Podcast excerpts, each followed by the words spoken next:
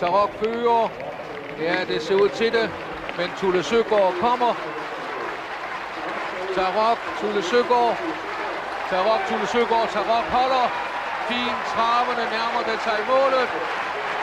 Og værsgo, Tarok foran Tulle Søgaard. Og så kom Talisman Sus på en fjerdeplads. Derby-sejren til Tarok. Velkommen til det 15. afsnit af Travsnak i samarbejde med Travservice. Ben Svendsen er dagens hovedperson, hvor vi først taler med ham om, hvad og hvem der er lians i travsportens verden, og det er lidt af Bens liv og færden i travsporten. Bønser har en snak med Klavin om, hvordan han kom ind i sporten, og vi runder også B-løb i Frankrig og andet aktuelt. Så ryd en god time i kalenderen til en ny udgave af Travsnak. Vi klar med endnu et afsnit af Travsnak i samarbejde med Travservice, det 15. afsnit af slagsen. Og det første, vi skal tale om i dag, Carsten, det er Frankrig. Det er løbende i Frankrig. Det er jo ligesom der, hvor travsportens øjne de retter sig mod i øjeblikket. Og øh, i forgangne tid har vi kørt øh, et øh, B-løb, hvor FaceTime Bourbon tog en ny sejr i Prix de Bourbonnais. Ja, øh, nu, nu, nu er det jo faktisk ikke engang B-løbende mere, fordi man har jo fået en sponsor, det maltesiske spilselskab Seturf, så, så derfor hedder de faktisk ikke øh, Prix de Bourbonnais, øh, som det var i søndags, og, og, og som vi kalder det stadigvæk her, eller den næste, som nu hedder Prette Bourgogne. Øh, det hedder faktisk øh, kvalifikation til Turf øh, nummer 1, nummer 2, nummer 3. Men lad os nu holde os til øh, de gode gamle øh, betegnelser her. Og det var jo så, at FaceTime Bourbon jo lidt overraskende kom til start i, øh, i Prette Bourgogne. Og nu er der jo så nyt igen med ham. Fordi det var jo meningen, at øh, træneren Sebastian øh, Guardato, han ville have startet øh, Christian Bourbon i Prix Bunden den 27. december. Det er et løb for femåringer, hvor vinderen får Øh, startplads i øh, Prix d'Amérique. Det er jo ikke noget, der betyder noget for FaceTime Bourbon, fordi han er jo allerede kvalificeret. Øh, og, og det blev han jo igen nu her med, øh, med sejren i søndags, fordi han har tjent så mange penge, så han er, han er automatisk øh, med. Men øh, til gengæld må man sige, at nu får så en anden femåring chancen her i øh, Prix til øh, Nordebunde den, den 27. Og vi så jo igen i søndags, det var en ganske let sejr. Nu starter så... Ja, men jeg, ja. jeg vil jeg godt have lov at sige, Carsten, øh, to ting omkring det der. For det første, så galopperede den jo fra start af. Ja, den galopperede kort efter start. Han siger, den, han, han siger, den blev lidt ivrig, men som jeg ser hesten, så løb den altså lidt på den venstre linje, sådan rundt om. Øh, Bjørn Gup, han øh, ligger og kører i øh, profansk manér i, øh, i, i to spor og styrer feltet på den måde at blokere feltet i et meget langsomt tempo han så sætter gas på. Men alligevel måtte han jo trække både øh, det norske og, og vattet for at holde dem væk. Og jeg synes ikke, det var den sådan samlede spændstige FaceTime på bong, som jeg tidligere har set. Nej, øh, øh, det, det, det med at, at, at dække to spor, det er jo altså noget, de, øh, de desværre gør dernede. Det, det ser ud som om, de faktisk kører ud i anden spor generelt. Og jeg ved ikke, hvorfor det er blevet... Øh, det er blevet så moderne. Nu øh, var det vel også øh, lidt regnvejr, og så var det jo det, løbet blev jo forsinket på grund af den der sammenkørsel, der var i, øh, i starten. Og, og det kan vi vel ikke øh, anden mene, at øh, det kan jo godt have haft en indflydelse på, på FaceTime på vogn, men omvendt, han galopperede også ned i, øh, Italien. i, i Italien i, i første hit, da han startede i øh, lotterier, så, øh, så det kan da godt være, at der er et eller andet. Jeg må indrømme, jeg bemærkede ikke det der med, om den hang på venstre linje eller ej. Men øh, nu øh, start, får vi i hvert fald at se, så må vi kigge rigtig godt efter, når den starter igen den 3. januar i øh, Prix Bourgogne, der er over 2100 meter auto. Ja, og apropos det der styrt, der var, så blev den jo meget hest, der var løbs, øh, meget spektakulært øh, indfanget af en bil, med, hvor der hang en mand ud af vinduet med en lang krog. og, og det billede og den nyhed, den havnede på BT's øh, netavis meget, meget sigende om, hvilke, hvornår travsporten får omtale, så, så er det så noget, der skal til. ja, øh, og jeg må sige, der da den øh, løber stadig vild galop, så tænker jeg, nu skulle de have haft en outrider, som de har i USA, altså en rytter til hest. Men de havde altså ja. noget andet noget, for de har den der ledsagervogn, øh, hvor der stod en mand på, på ladet. Han stod faktisk på ladet med sådan en, en og havde så en, øh, en lang stang med en krog for enden, og så kunne han få fat i, øh, i, øh, i øh, hovedtøjet, og så trække hesten ind mod vognen, og så få den stoppet på den måde. Så det havde de altså forberedt godt, øh, det må man sige. Men det var spektakulært, det må man sige. Meget spektakulært. Ja. Ellers så vi uh, Basia kvalificere en hest ind til Prix d'Amérique i italienske opdrætte Victor Ferm. Det var øh, lidt overraskende for mig, ja. Ja, og hans egen køretur, ja, Valsa de Poggio, den italienske hest, var jo hesten, der trak Victor Ferm frem. Endte med at tabe trav til slut og blev disket som femte og mål, den her Valsa de Poggio. Så det er jo ikke lykkedes uh, Basia nu at få den her kvalificeret til Prix d'Amérique. Nej, men han forsøger det gør han i hvert fald. Og tredje mål var jo så den norske opdrætte med Harald søn Moni Viking, som den her gang fik det rigtige løb frem i feltet og sluttede godt af til tredje plads. Var lidt skuffet over Delia de Pomero øh, i ryggen øh, i, på FaceTime, hvor Bong ikke kunne holde hjem til, til den livgivende placering til Pretty Amrik, men øh, hun var altså først og fjerde mål. Ja. På søndag så gælder det øh, et nyt stort løb. Det er treårskriteriet, øh, der køres på, på Vangsan, øh, hvor der er 12 deltagere, hvor øh, Bjørn Gub kan tage sin øh, tredje sejr i træk. Der er 13 deltagere, skal lige rette, hvor Bjørn Gub kan tage sin tredje sejr i træk i det her løb, hvor han kører Guarato-trænet Handy Bourbon. Men øh, favoritten, øh, der kigger vi nok efter en hest som Helga Fældekarsen. Ja, Helga Fælde har jo været, øh, det er jo årgangens øh, mest vindende hest, og øh, nu blev, blev den slået til en tredjeplads i seneste start, men ellers så er det jo en af dem, der, der den har jo tegnet årgangen hidtil, og, og vil også blive favorit. Handy Bourbon, som, øh, som Bjørn Gub skal øh, køre, kommer fra Sebastian Guarato stald også. Den øh, har jo ikke startet så mange gange, og har kun tjent 80.380 øh, euro. Det er en, øh, den fjerdedel af, hvad, øh, eller under en fjerdedel af, hvad Helgefeld den har tjent. Så jeg tror også, at Henry Bourbon, han skal stive sig lidt for at, at kunne være med. Og ellers bemærker man i feltet, at øh, der er ingen øh, heste, der er faldet efter hverken øh, Ready Cash eller Bold Eagle, men til gengæld er det så Sønder af Ready Cash, som er bedre til nogle af deltagerne, blandt andet Helga Felter efter Charlie Denoyen. Ja, det er jo første afkom øh, for Charles Denoyer, og det er jo flot, at han har fået sådan en overgangsstjerne. Det er til gengæld nok også øh, den klart bedste af de øh, heste, som øh, Charles Denoyer har i treårsårgangen. Øh, Brillantissimi er den hængst, som topper øh, for treåringer i Frankrig PT. Fuldt af Charlie Denoyer. Så kommer Ready Cash, Bert Parker. Så de fire første er altså øh, Ready Cash eller nogle af hans sønner. Så har vi Booster Winner og Royal Dream på de to næste pladser, og det er jo to Love You-sønner. Der er også begge to af heste, det starter af tredje kvarter. Lige nøjagtigt. På syvende pladsen har vi Prodigius, og han har faktisk ikke nogen med. Og så kommer Bold Eagle på en 8. plads, Willis Mystic, som også har en, en enkelt en til start i tre år, og så Crystal Money øh, på, på 10. pladsen. Men som man kan sige, det er meget pudsigt på den her tre års. Der er fem Ready Cash og Sønder, og der er fem Credit, øh, øh, credit øh, Cocktail Jet øh, og, øh, og Love You. Altså på den anden, der, man kan sige, der er de to afsretninger med hensyn til hængsene. Enten er det Ready Cash, eller så er det Cocktail Jet. Ja. Det er det, der det er der interessant også.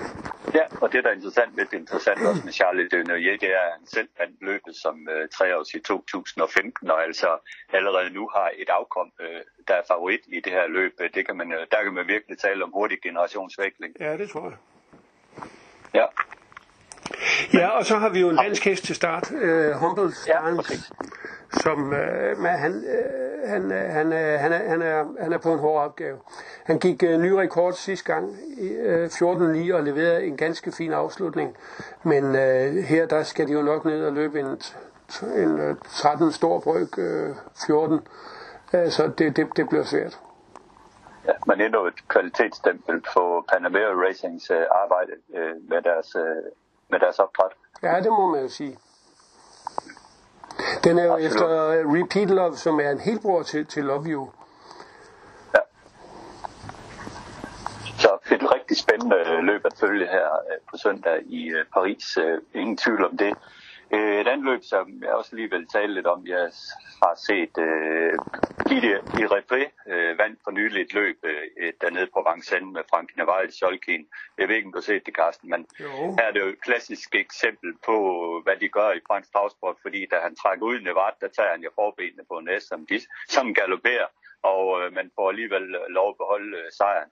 Altså, i et dansk løb var den jo blevet disket 99 ud af 100 gange, og igen et øh, klassisk eksempel på de forskelle, der er i reglerne på fransk og, og dansk eller skandinavisk travsport. Ja. Øh, Jeg kan godt forstå i hvert fald, at de franske kuske, de er svært ved at begå sig, når de kommer op og, og skal køre i de skandinaviske løb, fordi der er jo tydeligvis bare helt andre regler at gå efter. ja. Øh, det var ikke noget, som han fik øh, bøde for overhovedet. Nej, det er jo helt utroligt. Når man ser løbet, så er der jo ingen tvivl om, at der er kontakt, og hesten han kører ud på, den galopperer. Ja. Øh, har han ikke gjort det, så var hullet ikke kommet, og så har han ikke kunne vinde løb. Så, øh, men igen, det er, jo, det er jo den forskel, der er i de regler, øh, som der er, om man kan lide det eller ej. Det var sådan lidt, vi kørte i gamle dage. ja, det er rigtigt, men det er slut nu, hvor der er hvile på det hele. Og, Og, og, dommer, netop, og, holder netop og netop gamle dage, det er det, vi skal til at snakke om nu her igen med Jørgen Klevin.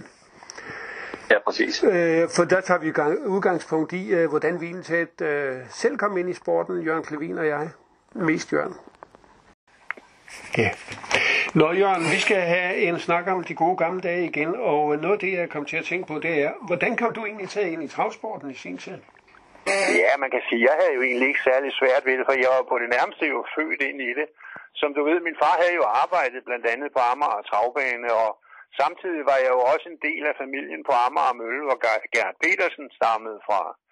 Så, og så blev jeg ovenikøbet passet der som helt lille oppe hos Gert Petersens mor, og der sad jeg jo hele tiden og kiggede på denne her store, kendte travtræner øh, på et billede af- på væggen, af, hvor han står ved, ved siden af Tellertigret, da han vandt Derby. Og samtidig havde vi jo Hans Dirksen, som alle kender jo, som der var formand, baneformand også for Amager og Travbane. Og øh, onkel Hans, som der var bror til Gerhard Petersen, der kom jeg jo på travbanen jo. Ja, men det var så efter skole, at du så kom derover. Ja, det var ja. Altså, det startede jo med, at jeg fulgte min far, når han var der i sin tid. Der var jeg jo ikke ret gammel, jo. Og jeg kan huske, det, det første gang, at jeg rigtig øh, faldt interesse for, for alt det der med, med trav, og jeg ville lidt dybere ind i det. Det var en, en dag, da min far lakerede, øh, hvad hedder det, presselogen, hvor at, øh, hvad hedder det, driftleder Jacobsen kom over, og de fik sig en øl. Det var meget naturligt for øvrigt. Og så var det sådan blevet skumring, og så siger min far, hvad fanden er det for en ballade, der er derude? Ja, siger han, så det er bare Mark Engam, der er ude at køre med Donauløjt. Den var kommet til op for Werner Jule Rasmussen efter en længere periode, den havde været skadet. Den skulle sættes op igen, og det var jo så hans ven Hudibras fra Dragør af. Han var en vældig glad for. Han lignede sådan en gris, en glad gris. Og han, han pæsede med sin blå scooter. Så på den måde, så øh, synes jeg jo, det var, det var rigtig sjovt. Og så efterfølgende, oven i alt det der, så kom jo både Mark og Leif hos min far hentede materialer og alt muligt til øh, alt deres produktion af sulkier og hvad de rendte rundt og fandt ud af. For øvrigt havde han også det kommunale arbejde på skolerne, min far. Og der havde han jo den anden Ingdam-bror indover. Det var Bent Ingdam. Det var ham, der lavede blandt andet øh, anledningen til at lave både startvogn og lanceringsmaskiner og alt muligt. Der, var, der skete jo rigtig meget i den familie, men det er jo en større historie. Men samtidig kom jeg jo også til at gå i skole med mange af de, hvad hedder det, Amager-drenge, som senere, øh, hvad hedder det, øh, også ligesom jeg begyndte at rende på travbanen. Der var både Åge Dus og Niels Dus, og senere Torben Fischer, og hvad ved jeg, der var jo et hav af, af liv på travbanen, ikke også? Ja, det var jo nærmest en, øh, en lille landsby i, i byen, og det var jo både på Amager og på, på Charlottenlund, og der var det. Ja, det var i stor stil sådan. Og man kan sige, det var jo en fornøjelse at blive kendt, for eksempel øh, hos en lille træner, eller en, der havde måske lidt bedre tid til at tage sig af en, ikke? Øh, det var jo sjovt, jo. Det Ja. udviklede sig jo til utrolig mange ting, Nu ikke? er vi sådan cirka, cirka lige i gang, men jeg kan jo huske, at jeg begyndte at komme på Fyns Vældesbane i sin tid, og det har jo så været omkring 1960. Ja. Øh, Der, der, der sagde de, ja, det var nu bedre i gamle dage. Nu sidder vi og snakker om, det var jo bedre i gamle dage. Ja. Men kan vide, om der er nogen, der, når de bliver lige så gamle som os, kan sige, det her, det også var de gode gamle dage, som det vi oplever nu? Ja, det, jeg, jeg, jeg vil jo sige, at den der sådan, måde, vi oplevede indfaldsvinklen, og den måde også, at man, øh, hvad skal man sige, skabte en ny hesteejerkreds på, øh, den er jo på det nærmeste slet ikke eksisterende i dag. Altså med, med det, vi kender til, og man er jo nødsaget til at foretage sig et eller andet, for ellers så øh, går det hele jo sukkerkoldt, ikke? Jo, nu har man jo fået oprettet ponyskoler rundt om på vældesbanerne, og det er jo utrolig positivt. Det giver jo nogen en anledning til at komme. I hvert fald. Helt bestemt, helt bestemt. Hernede har vi jo en fantastisk, øh, på Lolland har vi jo en fantastisk lille øh, kvindelig træner, det er Liv, som tager sig godt af det. Og øh, der er jo en enorm leben derude, og det er jo pragtfuldt at se, ikke? Nu ser jeg blandt andet Viggo Andersens barnebarn der, hun ligger og, og kører derude, ikke? Øh, det er, jeg, jeg synes, det er rigtig sjovt. Og de er jo dygtige, de der unger, ikke? De går, de går op i det, som vi Ja, de- gjorde også dengang. Ja, men det er jo fantastisk at se på. Og så også fordi, at det på sigt, nu ligesom Steffen Christiansen er jo en af den der, som vi snakkede om senere, øh, sidst. Øh, De starter med de små ponyer, og så gradvist arbejder, arbejder de sig op, og så lige pludselig så sidder de i en stor vogn som 16-årige og kører travløb. Det er da imponerende. Men, men, men det man bare alligevel kan frygte, det er, at, at øh, om de bliver hængende i miljøet, fordi der, der er jo ikke, i og med der ikke er det leben i stallene, så, så kan det jo være svært øh, for dem nu at, at blive hængende. Jeg kom til at tænke på lige præcis det, du sagde der. Altså, når man tænker på alt det, vi havde dengang, hvor vi havde TU, det var jo også noget nyt i vores tid, jo. Altså travsportsinteresseret ungdom. Og så havde vi kølvandet af travsportsinteresseret ungdom. Det var jo alle festerne. Det var turene. For eksempel turene over til, til Saltholm på Saltholmskrogen hos Riber-familien. Du ved godt, Riber havde jo sin familie derovre, som der blev, øh, hvad hedder det, til, kom til på, øh, hvad hedder det, Fyns Vædløbsbane. Han stammer jo derovre fra, ikke? det var jo en fantastisk oplevelse at få, ikke?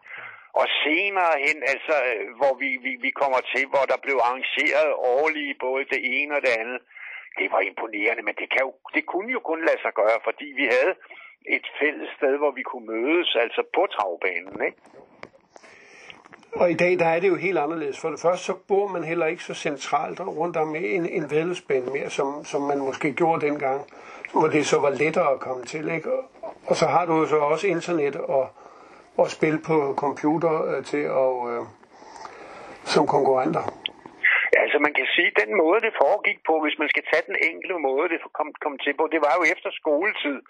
Så begyndte man at rende på travbanen. Så gradvist efterhånden, så slæbte du vandspanen, ikke? Og når du så havde slæbt vandspanen, så lige pludselig en dag, når du var blevet stor nok, så lærte du at lægge en sele på en hest, for eksempel. Og så lærte du også at spænde for. Så lærte du også lige pludselig en dag at køre ud med en gammel handicapper, og så lærte du at køre langsomt. Og jeg kan jo huske de der seancer der, hvor at vi om lørdagen, når alle mø- mødte op på, øh, på, på, på tagvanerne, på Lunden og på, på Amager, jamen hold da helt ferie, det var, der var jo dårligt nok plads til os alle sammen, vel? Det var imponerende. Ja, det var jo tider. Ja, det var meget imponerende, ikke? Og så havde vi jo samtidig også, øh, hvad skal man sige, alle venskaberne, som der opstod øh, i kølvandet af alt det der. Der var jo ikke nogen, der havde forestillet sig, at vi skulle have splittet det hele med travkrig og hvad ved jeg, hvad? Altså, der var jo meget, der blev jo også ægteskaber ud af det, hvor staldfolk blev gift med, med, med hesteejere, eller undskyld, ja, med hesteejerbørn eller døtre, eller omvendt, ikke? Der var, der var sgu rigtig gang i den, ikke? Ja, det var en god tid. Ja, det må man sige. Og man kan jo så frygte, at øh, på nuværende tidspunkt, øh, som vi står i i dag, at hvis ikke man gør noget øh, ud over øh, det, som øh, man, altså hvis ikke man gør noget for at socialisere noget mere, så tiltrækker man jo hverken øh, nye hesteejere eller for den sags skyld øh, også øh, interesserede unge mennesker. Der, der skal meget mere til, ikke? Og så kan man så drømme om at lave nok så mange store øh, kommende travsportsarenaer rundt omkring. Hvad nytter det, hvis ikke der er nogen til, og øh, der, der har heste til at rende der? Det, det, det er jo langsomt ud, jo. Men nu må vi jo håbe, at den her covid-19-situation, den øh, aftager, således at vi, øh, når sommeren eller når foråret kommer, at vi så alle sammen kan, kan komme ud på banen, og at der kan ske en hel masse i det hele taget, socialt set. Det må vi da håbe, og vi må da også håbe, at dem, som der sidder med ansvaret for, at de vise sten, for eksempel i forhold til øh, afslutningen omkring det, der muligvis skal ske af ændringer på Charlottenlund travbanen, hovedstandsbanen, flagskibet, at det er noget, der kan ende ud i noget fornuft, og ikke at det hele skal foregå i modsat retning. Det, det, det, den kan jeg ikke rigtig følge, vel? Vi kan jo kun sige uh, en ting, det vil tiden fortælle os. Det, ja, det må vi håbe på. Men der skal i hvert fald noget til, og jeg er lige vil sige, jeg er lige ved at forestille mig, at det er et lille mirakel, at dansk travsport går og venter på, ikke? Jo. Om det så kommer, det ved jeg ikke. Jeg kan ikke se ind i den kugle der. Men faktisk er det jo sådan, når vi kigger over til, til Jylland jo, der går det jo egentlig mange, øh, meget godt mange steder. Ikke? Det, travsporten er ligesom om, den er flyttet til Jylland, ikke? Ja, det må man sige. Og, og det hænger jo nok noget sammen med øh, muligheden for selv at have heste hjemme. Meget af det gør sikkert, ikke? Og, og man kan jo også sige, at de er blevet fandens dygtige, mange af de der, der er amatørerne, ikke? De, de agerer jo øh, næsten ligesom professionelle, endda nogle gange lidt bedre, end der vil jeg næsten våge på at stå, ikke? Ja. Og, det, og det kan jo heller ikke nytte noget i dag, at den professionelle travsport er blevet så dårlig nogle steder, for eksempel i København. Øh, Jamen der er det jo alt muligt andet end øh, et fast eksistensgrundlag, øh, man kører ud på. Man, man laver alt muligt andet ved siden af, udover det at have et licens. Det minder jo fuldstændig det samme, om det samme ligesom med galop. At man har et licens, og så har man et par, et par støvler og en dragt, og så er det det det. Det er jo heller ikke holdbart. Vi skal jo have et eksistensgrundlag, og der må også være nogen, som må lære øh, at holde hånden under den professionelle travsport bedre, end det vi kender til i dag. Jeg ved bare ikke rigtigt, hvordan det er. Der er virkelig, der skal grubles over alt det her, inden det måske kan ende op med at gå frygtelig galt. Ikke? Jørgen, vi håber på et julemirakel. Tak for ugens snak. Selv tak, Carsten. Vi snakkes ved.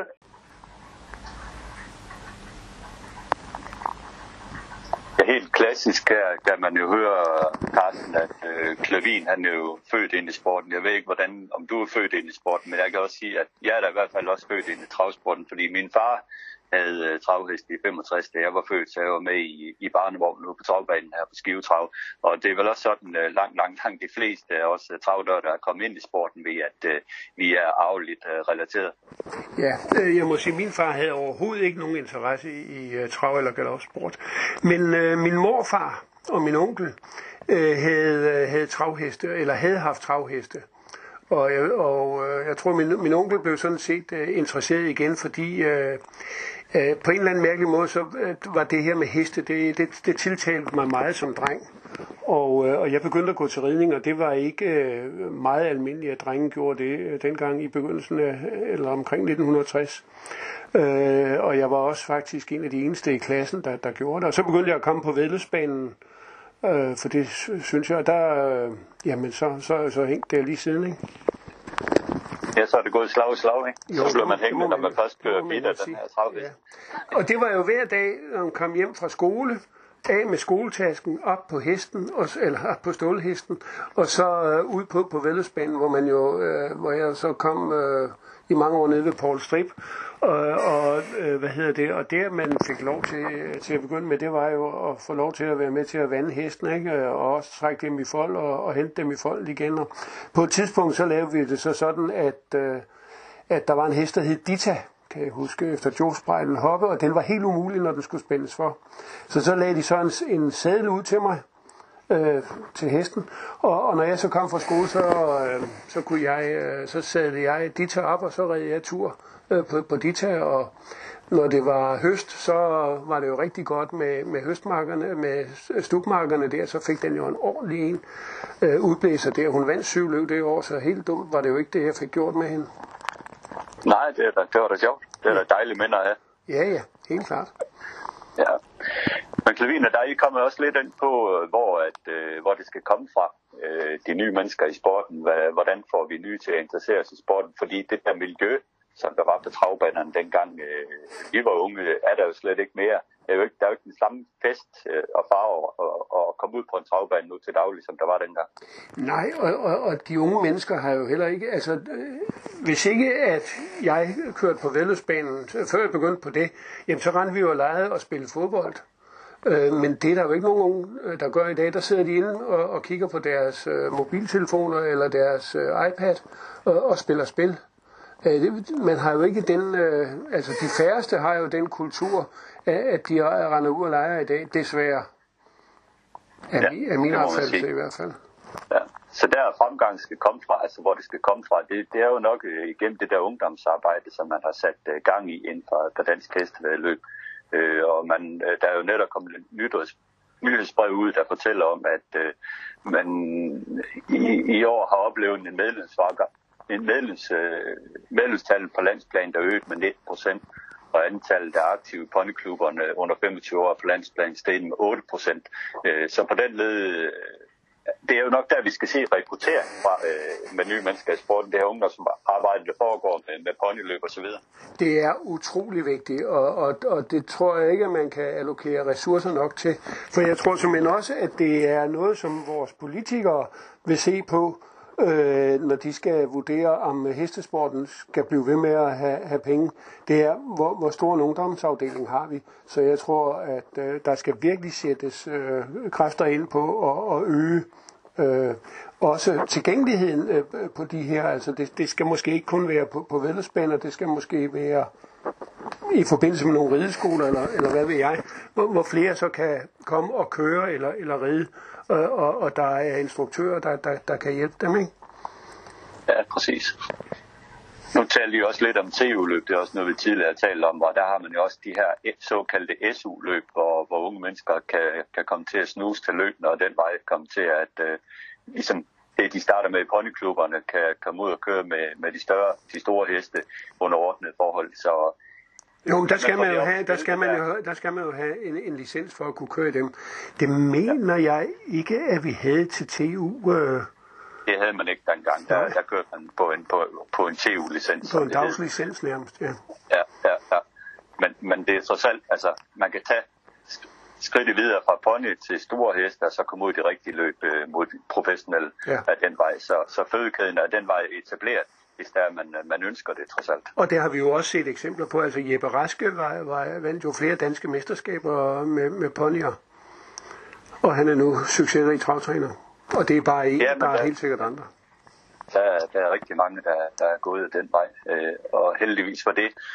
Og jeg håber da også, at øh, konceptet Share Horse øh, kommer, kommer på banen sådan for alvor, når, når tingene har normaliseret sig coronavejs her i, i landet øh, så tror jeg da også på, at det projekt kan, kan både bringe nogle nye mennesker ind i sporten, hvor der gør det mere nemmere tilgængeligt at komme til at være med i en travliste. Det er jo noget, vi har hørt om i øh, rigtig mange år, øh, at det skulle være på vej, men øh, jeg ved ikke, hvor, hvor langt det er fremme. Men der er ingen tvivl om, at det, det er jo metoden til at få, få flere. Du kan jo se, hvor mange der faktisk er med i, i Stal KTAS-hestene, uden at have den helt store interesse. Men de får alligevel interessen, når de så får en mail, at nu starter min hest øh, der, ikke? Jo, jo, og der var Tim Lund-hesten, og nu Skivehesten og så videre. Altså, ja. der er en interesse for at være med i en hest. Øh, der man ikke selv skal gøre så meget, men egentlig bare, man godt øh, smide en tus, og så er man med og synes, man har det sjovt med det. Det er jo en god indgangsbillet til at øh, komme, i, komme i kontakt med travsporten. Ja. Så skal vi til at, at tale om øh, lians. Et godt gammelt udtryk fra, fra cykelsporten, som, øh, som jeg har talt med Ben Svendsen om i det, det interview, der kom her. Inden for cykelsporten findes der et udtryk, som hedder lians. En rytter er lians, hvis udstyret og påklædningen matcher og opfylder de udskrevne regler om hvide sokker, sorte bukser, farvemats osv. Men hvad og hvem er lians, når det gælder travsport? Det skal vi have en snak med Ben Svendsen om. En kusk, der altid er gået op i at se godt ud, og det kan du vel godt skrive under på, Bent? Ja, det er jo andre, der skal vurdere det jo, men øh, jeg prøver i hvert fald på at, at sælge mig selv og, og min stald øh, vores personale på, på bedst måde altid, og vi går vældig op i, øh, i udstyret på hesten, og det gør alle selvfølgelig, men øh, vi går meget op i at matche de samme farver, når vi kører ud, og noget, der passer til min, øh, til min dragt og mine sponsorer. Det er sådan selv dem, der øh, betaler noget af gildet, så jo, det går jeg vældig op i. Ja, og det er også synligt, og det er, det er super godt at se på. Men hvis vi starter med påklædningen og starter fra bunden af, så at sige, med, med støvlerne, hvad, hvad en Lians øh, kusk, øh, hvilke fodtøj er han på? Ja, en Lians kusk har jo nok de her berømte øh, amerikanerstøvler på, hvor det går en lynlås op i, op i midten af dem. Kan jeg ikke rigtig synes, der passer til mig, men jeg har set flere kuske køre med dem, og det er jo virkelig Lians med de støvler der. Synes jeg, det, det sælger sporten godt og ser fræk ud. Ikke noget med hvide gummisko her? Uh, nej, det er det jo ikke, for det må vi jo ikke køre med. Så var der nok nogen, der gjorde det, kunne jeg forestille mig. Men det skal jo være, det skal jo være mørkt fodtøj, brun eller sort, jo, og det er jo det, der bruges overalt. Jo. Om vinteren, hvad gør man der? Ja, der, der prøver man jo absolut på, og der glemmer man lige må jeg sige, fordi der må vi have noget fodtøj på, der både er vandtæt og, øh, og varmt jo. Så der glemmer vi nok det der lidt, og der er det jo ikke så, så nemt at se, kan man sige. Jo. Så det er en anden sag, når det er om vinteren. Jeg er jo den glade ejer af Kai Vestergaard støvlen. Ved du, hvad det er for en? Nej, det ved jeg faktisk ikke. det kan jeg huske, da jeg købte med Kinderup. Der var det Kai Vestergaard støvlen. Det var sådan en sort kortskafte vinterstøvle. Og den blev kaldt Kai Vestergaard støvlen, fordi den gik han i året rundt. Og det jeg vil okay. sige, den er ganske udmærket at gå i om, om, øh, om vinteren. Men hvad med gummistøvle? Jeg kan huske, der var en gammel amatørkusk, vi altid kaldte for Ria Gummistøvle. Ja, ja, navnet må jo absolut komme af, at han nok altid havde gummistøvler på året rundt, kunne jeg forestille Men der er jo ikke, øh, efter min mening er der ikke dårligere fodtøj end gummistøvler. De, øh, de er for det første ikke varme, og, og, og når det er lidt varme i luften, så sveder man tæerne i dem, ikke? men de øh, kan trods alt holde vand ud, men der findes nogle meget godt fodtøj efterhånden til, til vores branche her, og Ja. Jeg bruger faktisk den samme støvle året rundt, og det er den her berømte sorte kørestøvle, vi nu kan få. Så tager jeg bare nogle flere sokker på for at, at holde kulden ude. Okay, så ikke nogen termostøvler til dig der? Nej, det bruger jeg ikke. Det, jeg synes, øh, altså når vi sidder i sulkin, så er det begrænset, hvor, hvor meget vand der trænger ind. Faktisk, det gælder mere om at holde varmen. Så nej, jeg, jeg kører i den samme støvle over rundt. Men okay. Summa summarum, den rigtige lian støvle, det er den kortskafte med lynlås, sort. Ja, det vil jeg sige. Det vil jeg sige. Og så er den blank også samtidig øh, lidt plastikagtig udvendig. Det, det er, kig på Jeppe Juhl, så har du den. okay. Jeg har ført et gammelt billede af Søren Bo Jensen fra helt gamle dage, hvor han kører i, uh, i spids lagsko. Men den, den holder nok ikke helt. det ikke undre mig. Han er nok lige kommet fra værtshusningen. Hvem ved. Så går vi til bukserne. Der er også helt klare regler for, hvordan de skal se ud. Altså, de skal jo være hvide. Der er ikke noget at komme efter. Øh, vi har så øh, øh, endelig fået lov at have vores øh, Øh, sponsor på, på bukserne også, men det er jo kun med, med noget skrift jo. Vi må ikke ændre stadigvæk grundfarven på bukserne. Den, øh, den skal være lige, jo, men der, der får vi jo mange af os til at matche med farven, som nu er grundfarven på dragten. Den går i et par striber ned i bukserne, og for mit eget vedkommende har jeg jo øh, de analyses øh, logoer ned af, af os med, med det, de her guldpåfugle, som det nu skal forestille. Eller flammer er det selvfølgelig, men det ligner mere en påfugl, synes jeg. Men det skulle jo forestille en flamme. Ja. Så det er hvide bukser, der gælder der med ja, lidt reklame? Der er det, det, det skal vi have på, så det kan vi ikke ændre på. Hvordan var det med Montesporten? Var det noget med, at øh, man, ikke, man ikke må have lov til at have en reklame på bag på numsen der? Ja, men der går vi vel ind i det her MeToo igen, eller sexisme, eller det modsatte jo ikke, at øh, Mm, det, hvis du har en reklame på røven, og de står og strider med den pigerne der oppe i luften undervejs, så kan du ikke undgå at kigge på deres bagdele, vel? men der må så ikke stå noget lige pludselig. Øh, jeg tror faktisk, det var svenskerne, der indførte det, og Danmark har jo meget med at ville følge øh, skråstreg efter lige svenskerne med sådan noget. Så det blev forbudt af reklamerne, rent ud sagt på røven. Okay, det var ellers et oplagt sted at placere den, må man sige. Ja, det kunne ikke være bedre til at sælge varen. Jo. Øh, hvis vi lige skal blive sådan noget der, så øh, eller for nogle år siden en øh, blev det meget moderne med de her ønskenummerplader til biler, hvis vi går over en anden genre. Og der kørte jeg for eksempel en overgang med Team BS på min personbil, og ville øh, så gerne have haft den over på, på da jeg fik en gulpladebil. Det må man ikke have på sådan en, og det synes jeg er totalt åndssvagt. De er faktisk rimelig dyre, de her, og det ville være kanonreklame for, for firmaet, hvis man kørte med, med sit øh, logo på nummerpladen også, og staten ville få mange flere penge, men sådan er der så mange ting. Det er rigtigt. det, jeg kan godt følge dig. Det lyder som en uh, tåbelig regel, uh, kan man lige roligt sige. Ja, men uh, det kan vi gøre noget ved. Så sådan er det. Det er rigtigt. Køredragten, hvordan skal den se ud? Ja, den skal jo, den skal jo øh, den, den skal være smart efter min mening, og den skal jo absolut øh, designes efter en sponsor, og det er noget, jeg i hvert fald synes jeg selv altid har været god til at gå meget op i, og, og, og få det, og så har jeg altid prøvet på at øh, bevare øh, de sponsorer, godt nok har jeg haft to-tre forskellige, men jeg har også været med i 35 år efterhånden. Men jeg synes jo, at vi, vi er utrolig kendt på den farve, vi nogle gange kører i, og nu har jeg selv lagt mærke til alle andre også, der er en, der skifter totalt ud fra, skal vi sige, øh, rød til blå eller gul, ikke? så går der et stykke tid, og siger, hvem fanden er det en, der kører der, og det samme må øh, det være for spillere og skorstræk publikum, når, når vi totalt skifter ud. Men det kan selvfølgelig være nødvendigt, hvis vi skal have med en sponsor og have en ny. Jo. Men øh, jeg prøver på at, at bibeholde de farver, jeg nu de øh, synes, der, der passer godt til mig. Og, øh, men stadigvæk, det er sponsoren, der betaler, det er sponsoren, der bestemmer. Man ser nogle gange nogle køredragter, der, hvor det bare ligesom er, er klistret, nærmest et klistermærke på, på køredragten med, med sponsorens navn på. Det er jo ikke der, vi skal hen.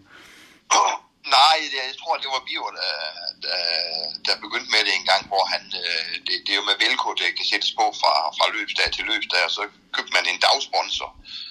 Jeg mener, øh, René Kjær var i gang med det, også på hjelm, med forskellige hjelmovertræk, med forskellige sponsorer, men øh, jeg mener ikke, han gør det længere. Jeg synes også, det bliver for forvirrende. Jeg synes jo netop, at vi skal være let genkendelige over for, for publikum, især og spillerne, ikke jo? Øh, og desværre også for dommerne. Øh, ah, driller jeg lidt jo ikke, men, men, øh, men nej, jeg, jeg synes, man skal holde sig til, øh, til det, man nu engang har startet op på, selvom det selvfølgelig ikke altid kan lade sig gøre, og som sagt, jeg har også selv skiftet ind imellem, men øh, jeg prøver på at bibeholde øh, den sponsor, jeg nu har, og, øh, og deres øh, logoer. Okay. Er der noget med, med farver på køredragter videre? Er det hip som har? Nej, det, det er det faktisk ikke. Øh, jeg kørte jo i mange år med, med hvide med nogle dragter, hvor der var hvide ærmer på. Og hvis vi så skal blive inden for dommen, når vi så sidder og hekser og reagerer med hesten med højt løftet arm, som nogen huske, inklusive mig selv, er grimt til, det øh, ser dommerne jo meget nemmere, og der kan jeg give lidt fisk, som alle nok har opdaget, at det er langt bedre at have noget sort ærmer. Øh, som du har nu. Og det er, også, det er også selv gået over til faktisk for at spare lidt penge der i bødekassen. Ikke? Så, Ja, det kan man jo godt søge lidt efter, jo, men, men omvendt kan der laves kanon flotte dragter i mange farver med, med flotte logoer. Og frem for alt så har jeg faktisk også altid søgt, øh, prøvet på at finde sponsor, hvor der er et let genkendeligt logo. Øh, jeg har set flere køredragter, hvor der står en del tekst på. Det er jo faktisk umuligt at få fat i, medmindre man står lige foran og taler med nogen. Man ser det i hvert fald ikke på tv, eller når vi kører nu. Nej, så er det nemmere at kigge efter et stort symbol, der symboliserer firmaet for eksempel. Eller Nej, det vil jeg nok sige. Øh, den første rigtig store sponsor, jeg havde, det var jo, øh, du kan huske det, men det var Hydro. Altså ja. hvid, hvid, øh, hvid dragt med, med det røde skib der, som var logoet for Hydro, og så HY, det er jo kæmpe stort. Ikke? Det synes jeg, det er noget af det flotteste dragt, jeg har haft. Ja, men det var dyr at køre i, kan jeg forstå. Den er også dyr at køre i, ja, men, men ja, den kan jeg også godt betale, vil jeg sige. Men, det, det er den vej, jeg vil i hvert fald, når vi kører med reklame på. Øh, det er jo ingenting værd, man ikke kan se det. Nej, det er rigtigt. Der er også mange, der, jeg synes, det ser ud som om, at de har bare køber en eller et eller andet øh, stykke, øh, stykke jakke, og så kører med den.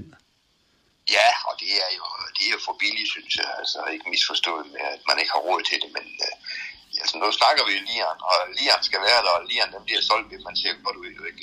Jeg søgte faktisk efter en gang, om uh, det var lovligt at køre med, med rapportbier på ryggen og skifte dem ud med velkovær ugen. Den hoppede de ikke på over centralforhold. det var sgu ellers fræk. Det kunne have været fræk, ja. Men jeg synes, hvis, det, hvis de virkelig skal være liens, når det gælder køredragter, så er det sådan en øh, silkedragt om sommeren, der spiller i sol med korte ærmer. Det ser altså bare knaldgodt ud. Ja, det er klart, det er ulovligt at køre med lange ærmer om sommeren, efter min mening. Ja. Så der, vi skulle selv vejen med en par smart handsker, og som du siger, øh, dejlige brune armer og korte ærmer, og så silkedragten, der glinser simpelthen, ikke? Og så øh, lige om det kommer vi selvfølgelig til hjelmen, ikke? Som også skal være opdesignet. Ja. Før vi kommer til hjelmen, hvad med handskerne? Er der, noget, er der nogle regler der? Øh, der er faktisk overhovedet ingen regler. De må have alle mulige farver og lave, hvad det nu skal være. Jo, ikke? Men det, det, der går jeg i hvert fald efter noget, der er behageligt, og, og noget, man ser godt med, når man har i linerne der. Det er øh, trods alt noget af det vigtigste, der er jo ikke, men stadigvæk farven igen på Hansen skal jo også matche, øh, synes jeg, øh, farven på dragten, jo, så, og de kan heldigvis få i alle farverne også. Ja. Der er nogen, der, der kører de der arbejdshandskerne hjemme og fix, model øh, grå. ja, men, ja, i mørke alle katte grå, jo. jo altså, øh, ej, den bruger jeg nu ikke. Øh, Nej. Men det er jo nok om, praktisk nok. Om vinteren kører vi nok fortrinsvis med sort handsker alle sammen. Det, det er den eneste farve, der er til vinterhandsker, og det bliver vi øh, på grund af temperaturen nødt til at gøre det. Men over sommeren er der mange rigtig gode handsker, vil jeg sige. Ikke? Og jeg har haft mange sjove modeller, må jeg sige. Ja. Eller farver. Ja. Hjelmen, den bliver ja. del med også designet på mange måder. Ja, det, det, det er de jo kommet frem i skolen, må sige, dem der nu gør i det, og det er jo især øh, Arne Sørensen deroppe i, i Nordjylland, der, der er blevet topdesigner i hjelmen næsten for, for hele verden, er lige sige, i hvert fald i Europa jo ikke, og øh, man kan selv designe den, og han er god til at lave nogle, nogle oplæg på den også, og øh, jeg vil sige, min favorit, jo guldhjelmen, ikke? men det er jo ikke hver år, man må køre med den. men men øh, nej, øh, han har faktisk designet min hjelme hver gang, og det er jo igen det med, med logoerne, vi er inde i der, ikke? i hvert fald foran på hjelmen, skal det, synes jeg, der skal være logoet på sponsoren også jo, ikke? Og, øh, og, og de samme farver, og det, det, det skal jo gå over i det, og, og ligne lidt det andet, ikke?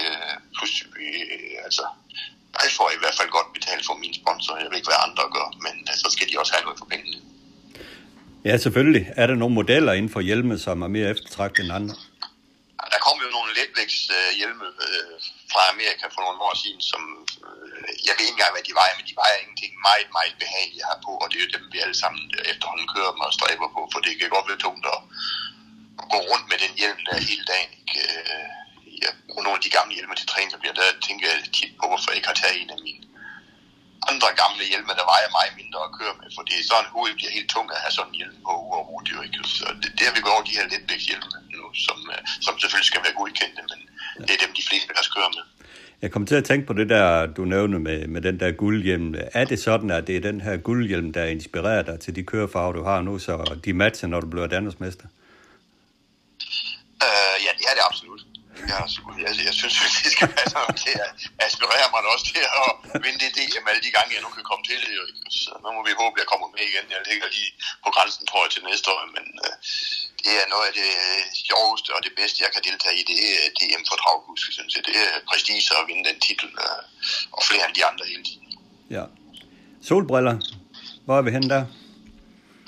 Der, uh, desværre synes jeg, at der findes rigtig, rigtig mange forskellige slags briller til os, og smart briller også, men det er, synes jeg sådan, at de der allermest smarte og sexy, hvis vi skal derhen, de sidder helvede til på os, og er ikke nemmere at køre med. Så jeg kører faktisk med et par billige gule til 35 kroner, som øh, jeg ved ikke for, om de ser smart ud, jeg ikke tænkt på, men de er vældig behagelige her på, og kan, kan holde, kan holde skidtet ud, og, og billigere at skifte ud. Og det er lidt helt fra min speedway hvor vi køber med øh, afviklingsglas, vi kan smide dem væk efter en løb, der er så købe et par nye. Øh, der kan selvfølgelig købes briller, der koster 300-500 kroner eller 1000 kroner, ikke? Men som jeg siger, de er, er meget tynde i stil og, og sidder ikke særlig behageligt, så dem bruger jeg aldrig. Nej. Var der ikke noget med, Stig H., han kørte jo en gang med sådan en rimelig markant brille, som, nærmest, som jeg tror blev kaldt for Stig H-brillen, den der solbrille, han kørte med? Jo, det gør han selvfølgelig, og det er jo også smart at kalde den Stig H., for så skal alle jo hen og købe den, ikke? så koster den lidt ekstra også. Men den er, jeg synes stadigvæk ikke, den er behagelig. Jeg synes ikke, vi ser dem ret meget mere. Nogle er begyndt at køre med en såkaldt, øh, skal vi kalde dem lidt over i skibrille, hvor der er en ram bag om hjælpen, og de sidder rigtig godt tæt til, men det sidder også og krasser lidt. Så øh, jeg må sige, at mit foredrag, det er den her model, der vi nu mange af os kører med i GU, som ikke koster ret meget, og det er faktisk den bedste at køre med, og det skal jo være rimelig behageligt at køre med. Absolut. Jeg har også bemærket, at der er nogle øh, kusker, der kører med mørk solbrille, uanset om det er aftenløb eller dagsløb.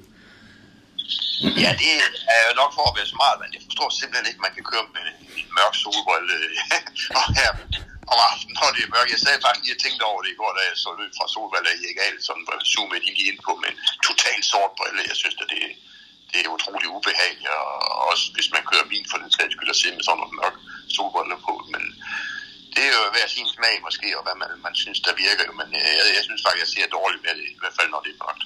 Ja, og der er vel også en fordel, de, de gule briller, de, de fremhæver ligesom konturen og lys og så videre. Det, det, det de gør, den, den virker jo som en solbrille også. Jeg bruger aldrig en solbrille, heller ikke om sommer. Jeg bruger kun den gule der, og den er vældig dæmpende også på, øh, og på solen. Og som du selv siger, så fremhæver den faktisk lyset, når der ikke er sol også. Så det er absolut min nummer et.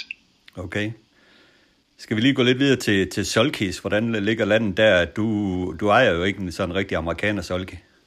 Nej, men det er den simple grund, jeg ikke kan lide at køre ind. Jeg har altid været med på muligheden, så køb de sidste nye og det bedste. Øh, det synes jeg, der er nødvendigt for at kan være med. Øh, men men øh, de her amerikanere sulke, dem trives jeg absolut ikke i. Og, øh, øh, jeg synes, det er lidt opreklameret, fordi øh, mange, der kører i de sidder jo med en såkaldt sigestrop på dem, øh, i hvert fald indvendigt, og mange har også to på, så er vi næsten over i at køre i en sulke med, med de berømte sidestænger, som der er rare her, når vi skal støtte en hest. Jo, ikke? Og, øh, nej, jeg, jeg, jeg trives ikke i den der, det er ikke en med den ikke duer, for de kører i dem alle sammen efterhånden. Men omvendt kan du ikke køre ind i Aarhus, fordi de er designet til at køre venstre rundt, for eksempel. Ikke? Så jeg holder mig til den traditionelle model. Øh, så findes der nogen i, i carbon, nogen i træ, nogen i jern, og det er så... Øh, jeg har valgt den her carbon som ikke vejer så meget, og som er utrolig behagelig, og frem for alt så trives alle heste i. Og det er jo det er jo guld værd, for det, det er dyre vogne, det vi snakker om her. Så det er den sulke, du synes, der er mest liret for dig i hvert fald? Ja, den er, ja, men så laver jeg den jo lidt lige. Det har du nok også set. Jeg Ja, har, den er guldfarve. Ja, guldfarve på vognen. Jeg har fået beklædt julekapslerne med, øh, med guld også jo, ikke? Og det er jo igen det, jeg siger, vi prøver på at holde stil i stallen, ikke? Øh, Vi kan godt, øh, vi kan godt lide guld, jo, ikke? Og guld er jo gerne ens betydende med, ja. med sejr også, jo, ikke? Så, ja. så det, det holder vi os til, og, og pigerne pynter hesten med, med, med guld i deres øh, udstyr også. Ja, det er jo også øh, en anden ting, det der med, hvor, hvor meget blink skal man egentlig hælde, øh, hælde på en hest. Øh, Går det også lidt ud over, er det en fordel, er det lians eller ulians med, med det her blink på heste? Ja, det er lidt lians, men det skal heller ikke tage overhånd, synes jeg. Det, jeg, synes, jeg synes, det synes jeg faktisk, der var lidt værre for nogle år siden, hvor man skulle komme med, med fire hvide bandager, et hvidt brændstykke, en hvid stykke skin hen af haleranden og under halen, og en hvid hat, og, og hvad ved jeg snart, der ikke var video. Det, det kan jeg ikke lide. Det synes jeg, der er overhånd. Men nu øh, det er gået lidt mere over til, at vi har et brændstykke, der er det her glimmer, glimmer på efterhånden på hesten, og så har de et pandebånd på, på hestenes hovedlag øh, med navn på, som er i, i, øh, i hvad hedder det, I glemmer også der. Ikke? Ja. Og det, det synes jeg, der, er- der er lige nok. Det skal jo ikke lige i juletræ, hesten, når man kører rundt med den. Og, øh, der er sgu ikke ret mange heste, synes jeg, der, der er pæne med en eller anden grøn eller rød eller blå bandage på. Så der, der holder vi os lidt neutralt. I hvert fald i min stemme. Men kan vi blive enige om, at øh, elhorn i, i guld, de hører sig ikke til på en hest?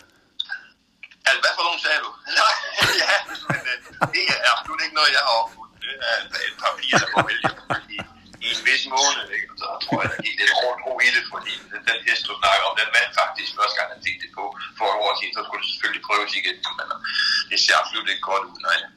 Ja, men nu har den prøvet det to gange her i det kuk uden at vinde, selvom det gik godt sidst. Ja, så det tror jeg, vi går væk fra hende. Det er så i orden. Øh, Bent, hvem, øh, nu snakker vi kuske. Hvem synes du er en rigtig lians kusk herhjemme i Danmark? Ja, jeg synes jo selv, jeg er det jo. Ikke jo. Altså, vi skal lige have en ting mere med, når vi var i gang med det her. Så øh, synes jeg, at det absolut er forbudt, når vi bliver interviewet hele tiden af fast track eller andre ting, øh, og ikke have vores udstyr på, og prøve på at sælge os selv og sponsoren. Den skal vi også lige have med. jo. Men, men øh, Og solbriller er på. Hvad for noget siger du? Ja, solbrillerne af, når man bliver Ja, interviewet. ja, det skal vi normalt må vi ikke have på, når vi bliver interviewet, så bliver billederne ikke så gode, men vi skal i hvert fald stå med vores øh, sponsorer på, på tøj, det synes jeg absolut jo. Øh, hvis du siger med, med Lians kuske, så synes jeg selv, vi, øh, både jeg selv er god til det, og, og, og stallen er god til det, men øh, skal vi nævne nogle andre her i Danmark, så synes jeg, at en mand, der fremtræder vældig ren og super og glad altid, det er på Team Bo Vestergaard. Øh, jeg lægger mærke til sådan noget, og de, de masser også der svarer med mange ting i den stald, øh, staldfolkene går rundt i total ens tøj, jeg kan godt lide det, og det bruger vi også selv. En anden stald, der bruger det der med at sige nogle farver, det er jo nogle udstrålende farver, det er Henrik Lønborg, synes jeg. Hans gule og grønne, han er gået tilbage til, øh, selvom det er nogle skrigende farver, det er skide smart, fordi det, det er han virkelig kendt på. Absolut, han holder stil. Men øh, en kusk, som jeg altid synes er totalt lians, det er Axel Jacobsen. Han har været tro mod sit tøj, det skakternede tøj, igennem sin karriere. Han kører øh, altid en sort Gerald, der han gjort, jeg ved ikke hvor lang tid.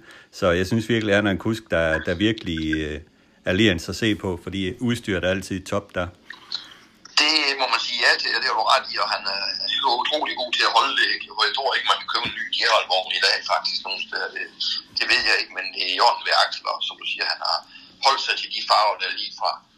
Og der, jeg kan ikke se ham i andre farver, vil jeg sige. Og han har aldrig haft en stor reklame på, eller noget som helst. Det har været det Det har, han, heller slut. det har han ikke. Jeg tror aldrig, han har haft en sponsor på. Øh, det, det, det, det ser godt ud, det har du ret i. Og, og der kan vi næsten tage Sten Juhl med, hvis vi bliver i, hvem der har haft de samme farver. Han har så haft sponsorer på, men han har aldrig gået væk fra den, øh, den røde og den grønne lige der på, på designet i hvert fald. Jo. Nej, den er, den er holdt på, og så er der selvfølgelig Stalkimas uh, gule og hvide farver, de er jo også helt uh, klassiske, hvad det angår. Jo, men uh, vi er gule. Nej, vi er hvide, vi er gule, vi er ikke til at skjule. Der har han holdt på til altid, Jørgen Larsen. Han var for øvrigt også god til det med, med Lian, synes jeg, i hvert fald der, og alt udstyr altid var i orden. Men det er der mange, der har. Det er jo ikke for, at vi designerer nogen, men nogle er mere Lian end andre, er selvfølgelig. Ja. Hvem er de udlandske favoritter? Har du tænkt på nogen der? Ja, det har jeg, det har jeg tænkt lidt over, nu når vi snakker om, at vi skulle lave det her. Jo ikke? Og, øh, det, der er jo, øh, jeg vil sige, en, en mand som Peter Untersteiner, eller The Untersteiners, det står faktisk på deres lastbil også. Jeg synes virkelig, de sælger varen der, og det ser godt ud. Og de har jo også holdt sig til deres rød, øh, rød, sort, hvid farve, uanset om inden de har skiftet sponsorer, synes jeg, der vejen. Øh, så er deres udstyr altid jo der er en anden øh, svensker, jeg også er lidt imponeret, hvad det angår, det er Joachim Løvgren øh, fra Malmø. Øh, ja, han ser også altid skide godt ud i en Schalke. Ja, det er sgu, han sælger varer, det skal han have. Og du så snakker om smart solbriller, så kører han virkelig med det. Så, jo. Det gør han. Der, der er flere svenskere, men jeg kunne godt savne lidt nogle af de der gode kastdriver. Dem synes jeg ikke, der er specielt øh, sælger varen deroppe. Øh, jeg kan slet ikke tage de her svensker, når de vinder en million, så ligger de bare bagud, vi skal have den næste hest. Øh, der er ikke meget lige, vil jeg sige, vel, når Kildstrøm og, og kompagni, de vinder de der store løb. Der kunne de godt lære varen lidt. Ja, de virker lidt iskolde, øh, kan man vist roligt sige. Ja, det er de jo, nok, det er de jo ikke, for jeg kender dem jo godt og kan stå og snakke med ikke? men de viser det i hvert fald ikke, og det er lidt en skam, synes jeg. Ikke, jo. Øh, der må godt være lidt, jeg så en kus, der vandt på Solvalg i går, og ham Finn, jeg ved ikke, om du så det, okay? Han nu Korpi, han nu Korpi, eller sådan noget vand i løb i går. Det var med benet i vejret inden mål, og sejrstegn med armen der, ikke? og sådan noget. Det, det må man godt jo ikke, altså, ja. synes jeg. Det, det, det mangler vi. Det mangler vi mange steder, også i Danmark. Ja. En, en, øh, hvis vi kigger til, øh, til USA, så er der jo en, jeg blev totalt forblændet af i 1988. John D. Campbell bag McLobel. Ja. Han har jo også altid været tro mod sit overskæg og sit udstyr, den mand, og det samme Det tøj. må man, det må man nok sige. han har kørt i de her brun-hvide striber der, ikke jo, i, i, i den tid, han var aktiv jo, ikke jo, og som du Ja. ja. siger, det, det sport overskæg, de beholdt han selv der, efter karrierestop, så ja, han var på Solvalg, var det ikke det år, hvor de skulle fejre Mac Lobels fødselsdag, så når de har inviteret ham over til en elitelopsdag. Øh, Ja. ja. Han ligner sig selv 100% og også med et par smart solbriller, ikke jo. Så jo, der, der findes nogen, der kan sælge varen helt sikkert, men der skal vi have nogle flere af. Ja, den der med snotbremser, den var du også på en gang, der er Bjørk i de gode gamle dage, men øh, den er var røgnet af. fordi, at, øh, der sagde vi jo dengang, at Bio han havde ikke andet at være stolt af, end hans overskæg. Nej, det er gas. det røg af på, det røg af på mange af os igen. Ja. Jeg har et sidste bud på, på en liansk gus, det er Basia i Frankrig. Jeg synes, at hans stil i, i vognen og den hvide køredragt med custom på, det, er, det spiller altså bare. Ja, men det er jo en sprællemand, ikke? Altså, uden lige, jo, ikke? Altså, han er sultig kunstner, ikke? Ja. Han, er, øh, han er jo en absolut verdens bedste kuske, i hvert fald nede på, på Vincennes, jo. Ikke? Ja. Jo? Øh, øh, ej, og at se ham sætte og trylle, der, det er imponerende, for det, det er med meget små midler, synes jeg. Der er nogen, der, der driver grimt i Frankrig, det synes jeg faktisk ikke, han er en af dem, der gør. Øh, Nej, præcis, det er jo med små han, bid. han, kan, han kan dreje hans hoved 180 grader der med 700 igen, lige at undersøge, hvor har jeg alle konkurrenter henne, ikke? og så stikker han. Og det, øh, det er du ret i, det er imponerende at se. Ja. Og han går også i de spidse blanke sko, har jeg set, når vi er ved det.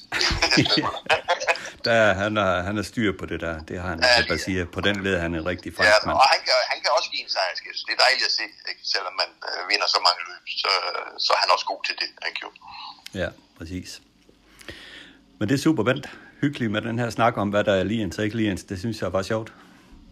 Jamen, det, det synes jeg også, der er sjovt, og det er jo også, det, det, det, det skal være farveprængende sporten, ikke? Det er, det er det mest sport jo, ikke? Og det, det sælger altså flere billetter, når der kommer kørende en, øh, en flot hestetransport. Jeg ved ikke, om du har set på Vestergaards nye vogntog, der de kommer med den kæmpe lastbil med en trailer efter, øh, der matcher hinanden det hele. Sådan noget, det, det ser godt ud, det sælger bonger. Det gør det.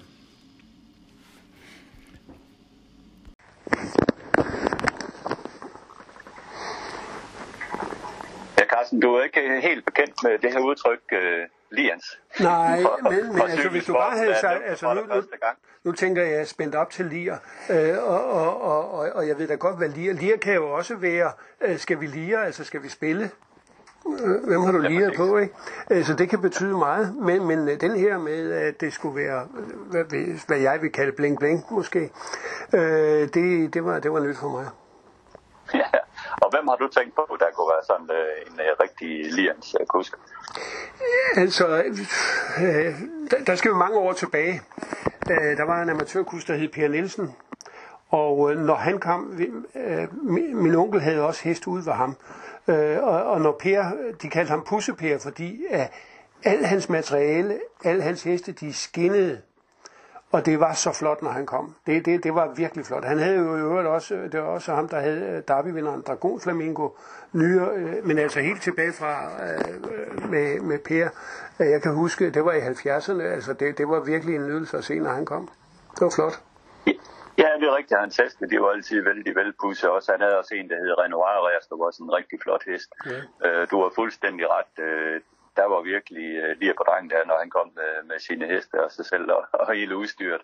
En, træner, som jeg også øh, nævner i, øh, i interviewet, har været Bent, jo Axel Jakobsen, der, som jeg synes altid har haft styr på det her med, med, med sit... Øh, med sit udstyr, sin øh, djævel solki og det hele, hvor det er sort og hvidt og sort solki, så, så vil jeg synes, det, det spiller rigtig godt. Så Jo, men så vil jeg jo sige, øh, da, da Palle Günther var træner, det var faktisk også i orden altid. Og det, de, var, de var fine, øh, hestene så fine ud. Det gør Axels hest også. Øh, og det, det, øh, Palle, han, øh, han havde styr på, på, på det der.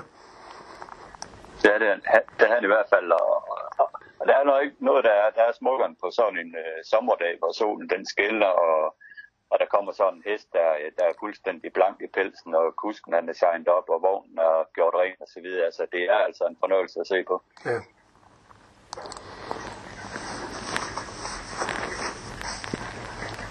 I forbindelse med min snak, jeg, jeg, havde, jeg havde med Ben Svendsen, så fortæller han, at øh, omkring Skive Trav, at øh, de har jo netop øh, ansat en øh, ny direktør, men der var faktisk kun seks ansøgere til, til selve stillingen øh, som direktør på Skive Trav, og alle ansøgere øh, var angiveligt uden for sporten, altså ikke nogen inden for sporten, og det er vel lidt tankevækkende, Carsten. Ja, det, det, det, det må man sige, men det kan jo være, at det er sporene, der skræmmer, og det kan også være det med, at øh, det her med hestevedløb, det, det kan vi ikke, det er noget med spil. Det, det kan vi ikke finde ud af. Øh, og, og, og det har nok heller ikke den, altså det- må vi jo sige, travsporten har jo ikke den samme status, som det havde øh, i, i samfundet, øh, som det havde for, for, for 30 år siden. Det, det har det ikke. Der, er folk, Nej, der ikke aner, hvad det er. Det er der noget, der tyder på, altså, at det, det ikke appellerer mere til den brede befolkning, at uh, man ikke øh, ønsker en, øh, et direktørjob på en travbane, fordi øh, som jeg ser det, Skive Trav øh, burde jo være attraktivt nok at være direktør for som sådan. Øh, vi, det er jo en fuldt moderne bane med øh, fantastiske træningsfaciliteter, nyt lysanlæg, perfekt bane, øh, nogle af de bedste trænere i Danmark og heste og så videre, så alt burde jo være lagt til rette for en, en ny direktør, men altså åbenbart ikke attraktivt øh, nok. Nej, men Skivetrav burde jo også være, øh, have en status øh, i, i Skive by, som øh, vel øh, den, den største idrætsarena. Øh, arena. Ja, sammen med SEK, fodboldklubben og håndboldklubben, ja, så, så er vi jo øh, på linje med- det øh, Skive Trav. Ingen tvivl om det. Men der har heller ikke været nogen ansøger inden for sporten, og at, at det så et udslag, at, øh, at der, der er jo der er jo desværre meget uro på de indre linjer, og det gælder både Skive, det gælder også andre baner, at man ikke ønsker at have den stilling og komme ligesom på øretævnernes holdeplads der. Øh, vi har jo også traditionelt set, at øh, de her travbanedirektører rundt omkring, de holder altså ikke ret lang tid. Nej, det må man sige. Det, der, der er udskiftning både øh, på direktør, men også i, øh, i bestyrelsesstolene. Ja, det er nok det, det handler mange, mange steder med, med den uro, der er i bestyrelsen, øh, og de der ting, øh, der sker rundt omkring de, på de forskellige baner. Det er altså utrolig vigtigt, at når man sidder som direktør, man har en stabil bestyrelse bag sig, der bakker op om, om de ting, man gør. Og det er jo, det er jo nok øh, langt hen ad vejen været øh, nogle af de problematikker, der har været i spil. Ja, jeg tror det. Ben Svendsen har været træner i 35 år og har altid beskæftiget sig med sporten, som han blev født ind i, som så mange af os travnørder. I den første del af interviewet fortæller han om sine oplevelser i starten af sin karriere, hvor han var jockey hos Den Jul, Victor Borgård og Jørgen Laursen. Ben Svendsen, vi skal i gang med at tale om uh, dit liv inden for, for travsporten. Øh, hvordan det begyndte det hele for dig? Jamen, det begyndte jo i, uh, i meget, meget ung alder. Mine forældre, de øh, arbejdede jo i Total Saturn på både da travbanen lå over kasernen, og så flyttede selvfølgelig med over på den anden side, og, og jeg var jo ikke født øh, dengang den lå over ved, ved kasernen der, altså det gamle travbane der. Men øh, jeg er født i 1960, og øh, blev selvfølgelig slæbt med til trav, da jeg nu, da jeg nu kunne det og, ikke? Og øh, mit øh, indgangsvinkel til trav, det blev også i hvor jeg også selv øh, startede op med, med at arbejde og, og sidde og sælge brug og sådan noget. Jeg har selvfølgelig fortalt det før, men vi tager den bare igen, at øh, jeg var utrolig meget overfølsom over for, for heste, generelt dyr med, med hår på, og kunne ikke nærme mig dem, uden jeg fik snue og løbende øjne, og, og direkte astma, og kunne ikke få luft, så at jeg skulle ind øh, med det, jeg har gjort, det stod ikke i stjernerne, i hvert fald op til, til jeg var omkring en, en uh, 16-17 år, er jeg lige ved at tro. Jeg kan huske, at jeg var i praktik på Stalkina i, uh, gennem folkeskolen, og jeg har aldrig været så syg i uge, da jeg kom hjem, men jeg ville jo gå derude i stedet, men kunne absolut ikke tåle det der med at gå ind i stald og børshester og sådan noget, men uh, det ændrer sig så uh, med alderen. Uh, jeg fik selvfølgelig alt muligt medicin for det, og det hjalp ingenting. Uh, så uh, ville skæbnen, at jeg arbejdede i Total Saturn sammen med John Roxy Nielsen, hvis man kan huske ham. Ja. John Roxy. Uh, og vi havde meget lige sammen, og så snakkede vi jo altid sammen der på løbsdagen, og så siger John lige pludselig, skal vi ikke købe en hesttransport sammen, som begynder at køre hesttransport? Og det her, det er jo i 1900 og... Ja, hvornår er det? Sidst i 70'erne, hvad? Ja, det er der omkring jo, ikke? Jeg har selvfølgelig været 18 år, så det er jo 79 jo, ikke? Jo. Og øh, vi begynder så at køre hesttransport, skiftes til at køre øh, til daglig og sådan noget. Der var mange amatørheste, der kørte ind på banerne dengang, og så øh, begyndte vi faktisk at køre lidt for Sten Hjul, også når han havde ekstra heste, der skulle rundt. Øh, og lige pludselig en dag, så tænker jeg over, hvad fanden, du står her og arbejder med de heste, der lister med på. Du kan jo godt få luft nu. Og så var det væk. Ja, ikke? Og den vej kom jeg faktisk ind til at, at blive staldmand med Sten Hjul, da han var i Årsløv. Det der karrieren, den startede med, med at arbejde med heste. Okay. Hvor boede hen i Skive dengang? Jamen, øh, jeg havde bare, jeg boede i en, jeg havde selv en lejlighed, jeg boede så mange steder rundt om i Skive. Øh, Men var det ude i Brorup, du voksede op? Jamen, jeg er født og opvokset ude i Kirkeallé, øh, 52 helt nøjagtigt ude i Brorup, og der bor min gamle mor. Hun er lige blevet 92 her 24. november. Hun bor faktisk i den lejlighed, jeg er født i, så det er ret imponerende. Så det var 60 års jubilæum i år, hun har derude. Så jo, Ja. det er der det hele klart. Ja, men det er jo forholdsvis tæt på, på travbanen. Hvem andre egentlig ude i det område kender vi, der har, har, har sin, sin gang i travsporten fra den gang? Jamen, ja, jamen, der har vi jo hele familien Friis. De var jo også travfolk, jo. Ikke? jo. Øh, kom over fra, fra den anden side af, af Borgvej derovre, ikke? Og øh, øh, John øh, var jo i gang med travsporten før jeg var. Han var jo staldmand hos Sten Jul øh, i mange år, men godt nok ikke, mens jeg var der. Øh, Gordon Dahl kommer fra det område der, øh, om i Borg også, ikke? Så der er opfødt mange travfolk i den Peter Rudbæk er vel også fra det område? det kan, det kan man også sige, men det er jo noget senere, han kommer i gang, Ja. mener jeg. Øh, det jo. Men det er jo der, det er et område, og det er nok det, det er område, der har tiltrukket det, og plus nogle kammerater, der skulle på travpladsen, skulle nogle andre med jo. Ja. Men du er også omkring det her med Speedway. Jeg har jo haft øh, en snak med din bror Sten omkring det en gang, hvor du kørte, og han øh, ordnede maskinerne.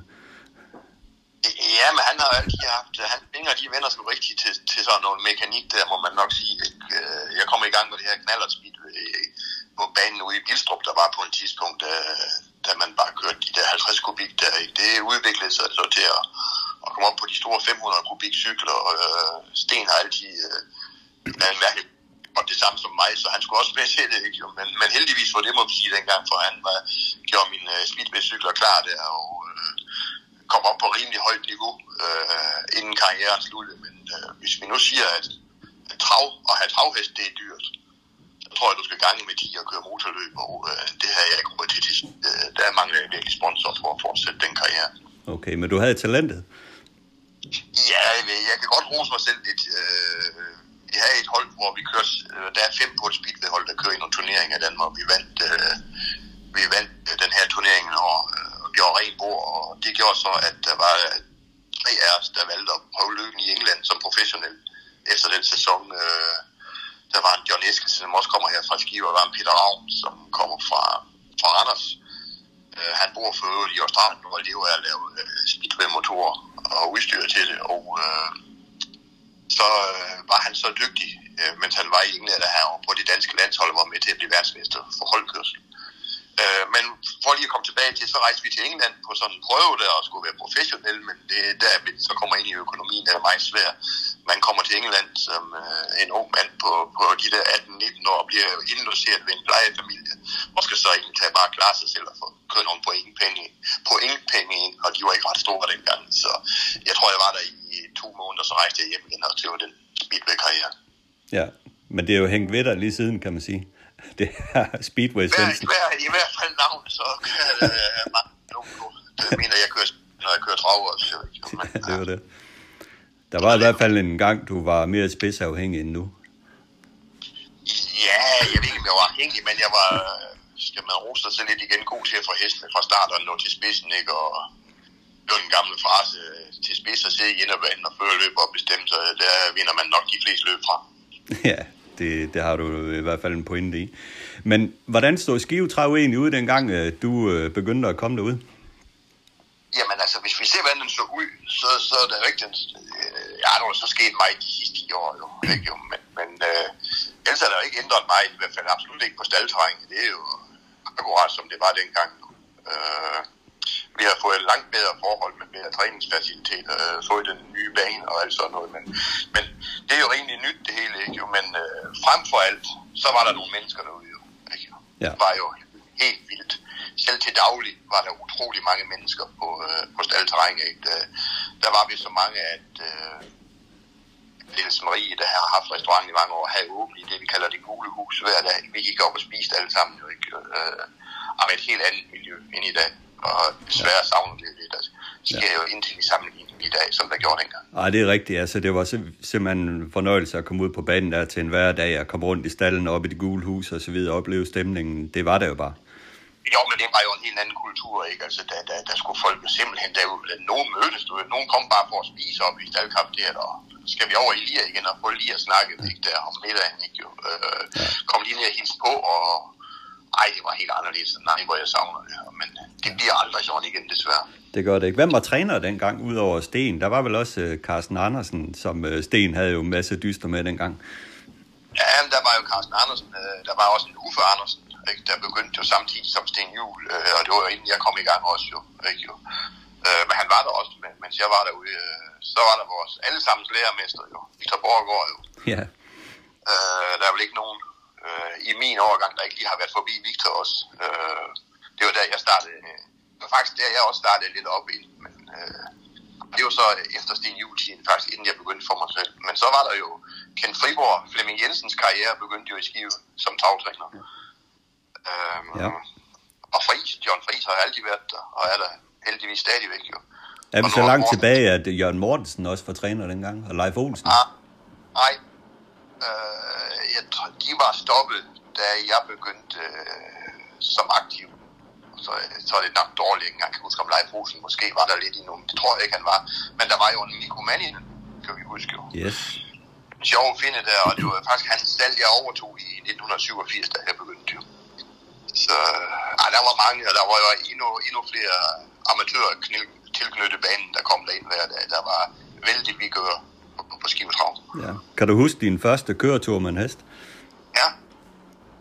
Du det? Hvem var det? Den hed Rexona Valentine. Okay, det var en af Roxys. Det var Roxys, den købte vi sammen.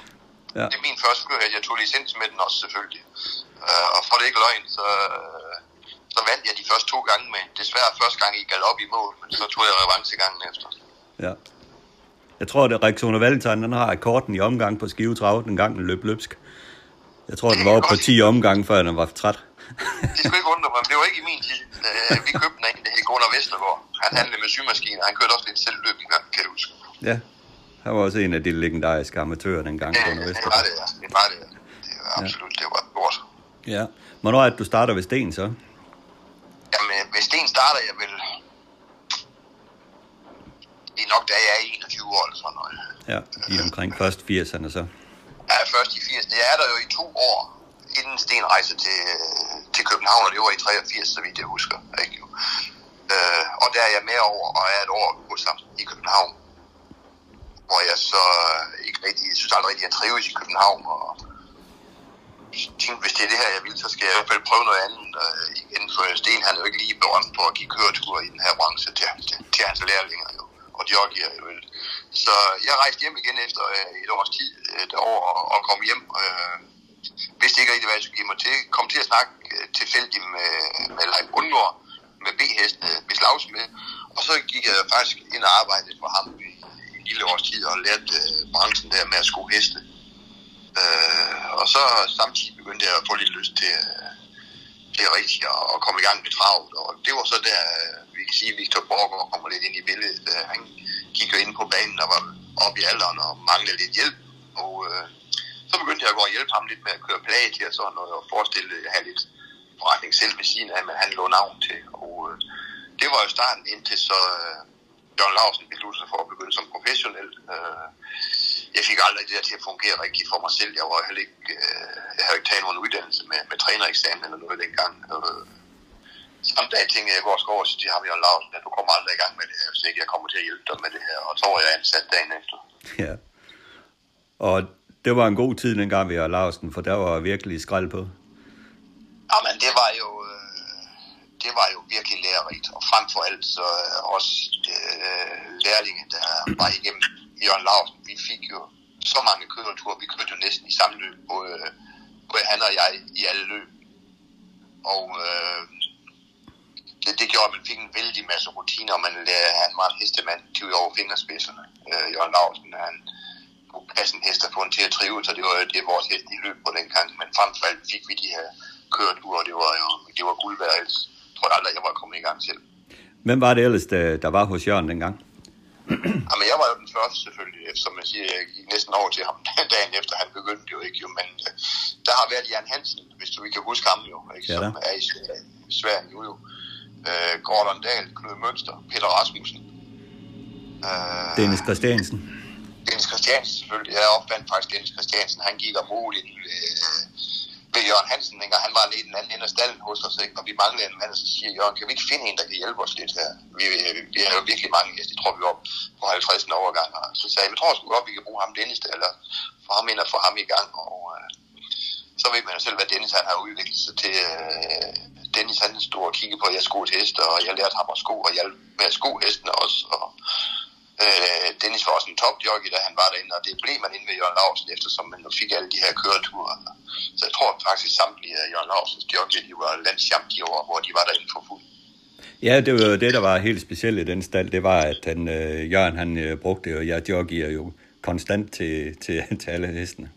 Der var ikke noget med catch driver der. Og, og, og det var ikke sådan, at han altid selv tog den bedste selv. Vi sad og snakkede om det, når det skulle vælges der, øh, hvem skal køre hvem i dag og sådan noget. Ikke? Og ja, så kørte vi ud til løb, og vi vandt jo mængder af løb. Øh, Jeg tror, jeg var oppe og vinde på Altså, jeg vil ikke, ikke huske det. Jeg tror, jeg vandt 40 løb et år. Det var utrolig mange for en jockey, ikke? hvor Jørgen han så vandt 140. Jo, ikke? Øh, Jamen, vi var, det var helt overlegnet dengang, synes jeg. Ja, absolut. Og det var sjovt nok den samme stald, som du er i nu. Ja, men det synes jeg, der var lidt, lidt, lidt nostalgi i, kan man sige. Det er jo ikke... Øh, nej, jeg er jo kommet på skivetrav, som det hedder, hele mit liv med travhest. Ikke? Og da jeg så skulle ind på, på travbanen, efter jeg solgte gården, så var jeg ikke i tvivl om, det skulle være den stald, jeg ville have. Ellers ville jeg ikke være en. Jeg synes, øh, den så lidt strategisk, så ligger den jo kanon godt. Øh, nu mangler vi desværre stadigvæk folk nu, men alle mennesker skal forbi den stald for at komme op på tilskuerpladsen, eller omvendt, når de kommer derfra, så kommer de også forbi stallen, ikke? Og det var sådan for at prøve at sælge varen lidt mere, som jo Ja. ja. altid prøver på, jo ikke? Så, og så er det en, god stald med, med, med god luft ind i højt til loft, og så og det er også vigtigt for når de skal stå ind på banen. Ja, direkte udgang til folder og så videre. Så. Ja, det er altså til de små luftefolde men først og fremmest er der god luft derinde, ikke? og så øh, er det jo en stald, hvis vi skal blive det nostalgiske, der er gået mange af vinder ud fra, så det håber jeg jo, at det kunne blive ved med. Her forlader vi interviewet med Ben Svendsen på tærsklen til, at han starter som travtræner. Og jeg lovede Bent at nævne, at Seppo Kukkonen også var blandt de trænere, som var på banen, da han startede op. Næste afsnit af Ben Svendsens liv i sporten får du i næste udgave af Travsnak, hvor han også fortæller om sine sejre, og hvor han kommer ind på, hvad han synes mangler i travsporten for at komme fremad og ikke blive hængende i dønnet.